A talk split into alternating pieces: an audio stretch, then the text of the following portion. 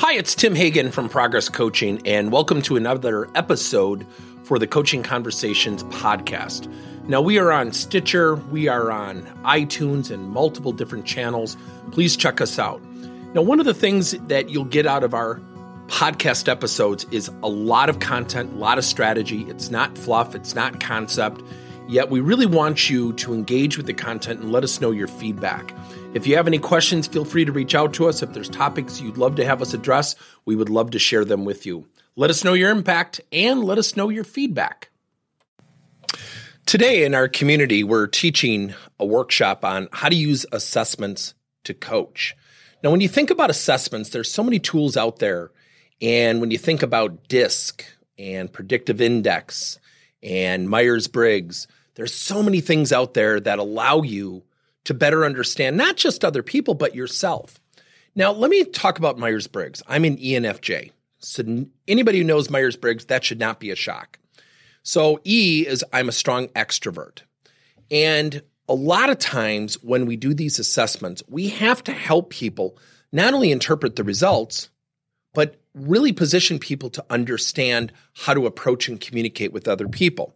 Yet, with that being said, we also have to be very conscientious that it's very difficult to do. So we have an objective. So let's say somebody's coaching me and they know I'm an E and they want to change me. They want me to be more calm and conducive and pulled back in meetings. Now, I probably should be. Yet at the same time, I also know that'll feel like scratching a chalkboard. So when we're coaching, we have our objective and then we have the assessment and we have our desired results. Remember, we have to understand the tools that we're using. So when you look at something like DISC or Myers Briggs, those are personality traits. And by the way, great tools. Now, on the other hand, at Progress Coaching, we're certified in emotional intelligence. So when you look at areas such as, you know, self perception, self expression, interpersonal, decision making, stress management, and then they have some subsets in each of those uh, five areas. Those are attributes that we can leverage and improve more. So I actually scored very high in self awareness, yet I scored very low a few years ago in empathy, and I'm actually practicing to be more empathetic. Now, in addition, years ago, I took an assessment called the BOSI, and it really helps you derive the entrepreneurial DNA. And it's from a gentleman by the name of Joe Abraham. And B is builder, O is opportunist, S is a support person, and I is an innovator. Now, when you look at someone with my personality who's an Ian Myers Briggs, you would immediately say, wow, he's the O, he's the opportunist, he's the sales guy. It was actually my lowest score. My DNA showed that I'm a high innovator. I love to build, especially in this digital world. I love it. I've loved all the time the the pandemic has afforded me because normally I'm traveling. And so it's interesting when we use assessments, we have to understand one fundamental thing. What's our objective of the assessment?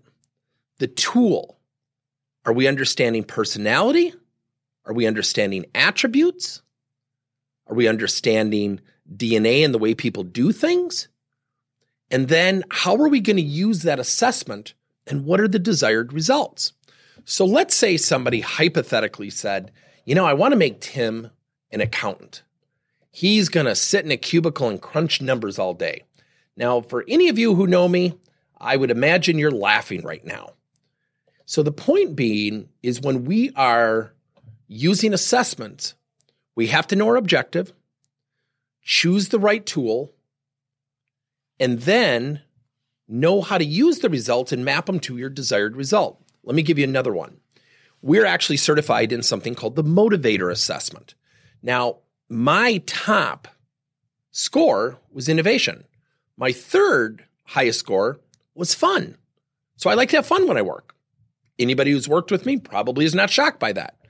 And so we learned this from a great client of ours, Rockford uh, Credit Union in Illinois. They used the motivator assessment and they turned us on to it and they actually map their coaching. So when they have someone who has a, wants a high degree of fun, it gives you an indication of how to approach or potentially how to coach that person. Let me give you another one.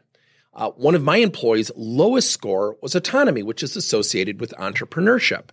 And she's a great graphic designer. She builds all our materials. She's really learned. She's really grown. She's done a great job the last couple of years. And my thought was, you know what? I'm going to set her up in her own business. And when I presented it to her as an afterthought, because once I saw her motivator assessment, it was actually her lowest score. And it quickly made me realize my suggestion, albeit with great intentions, would do what? It would probably make her feel uneasy. When I told her of my prior plans, you could see her almost get nervous, like I was going to make her do it, which I can't do, of course. Yet it teaches you how to approach and coach people. Now, again, at Progress Coaching, we always say know your objective, take the assessment, and map it to your desired results. How do you map it? QALMS. Questions, A. Activities, L. Learning projects, which is accountability and ownership, M. Tying it into their motivation, and then S. Supplemental coaching, observing, peer to peer, video, um, self coaching. You get the idea.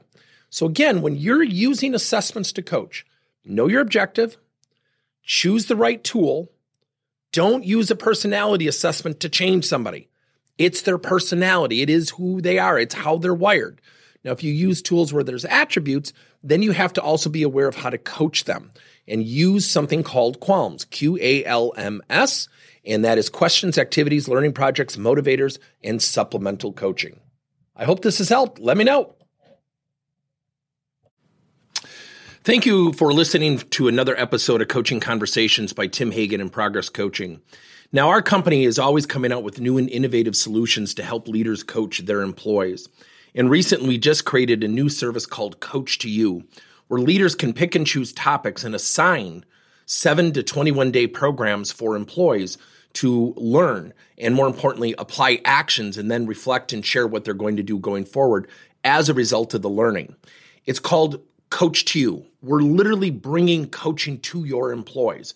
If you're intrigued, we'll have a link in each one of our episodes where you can get more information. And again, thank you so much for listening to another episode.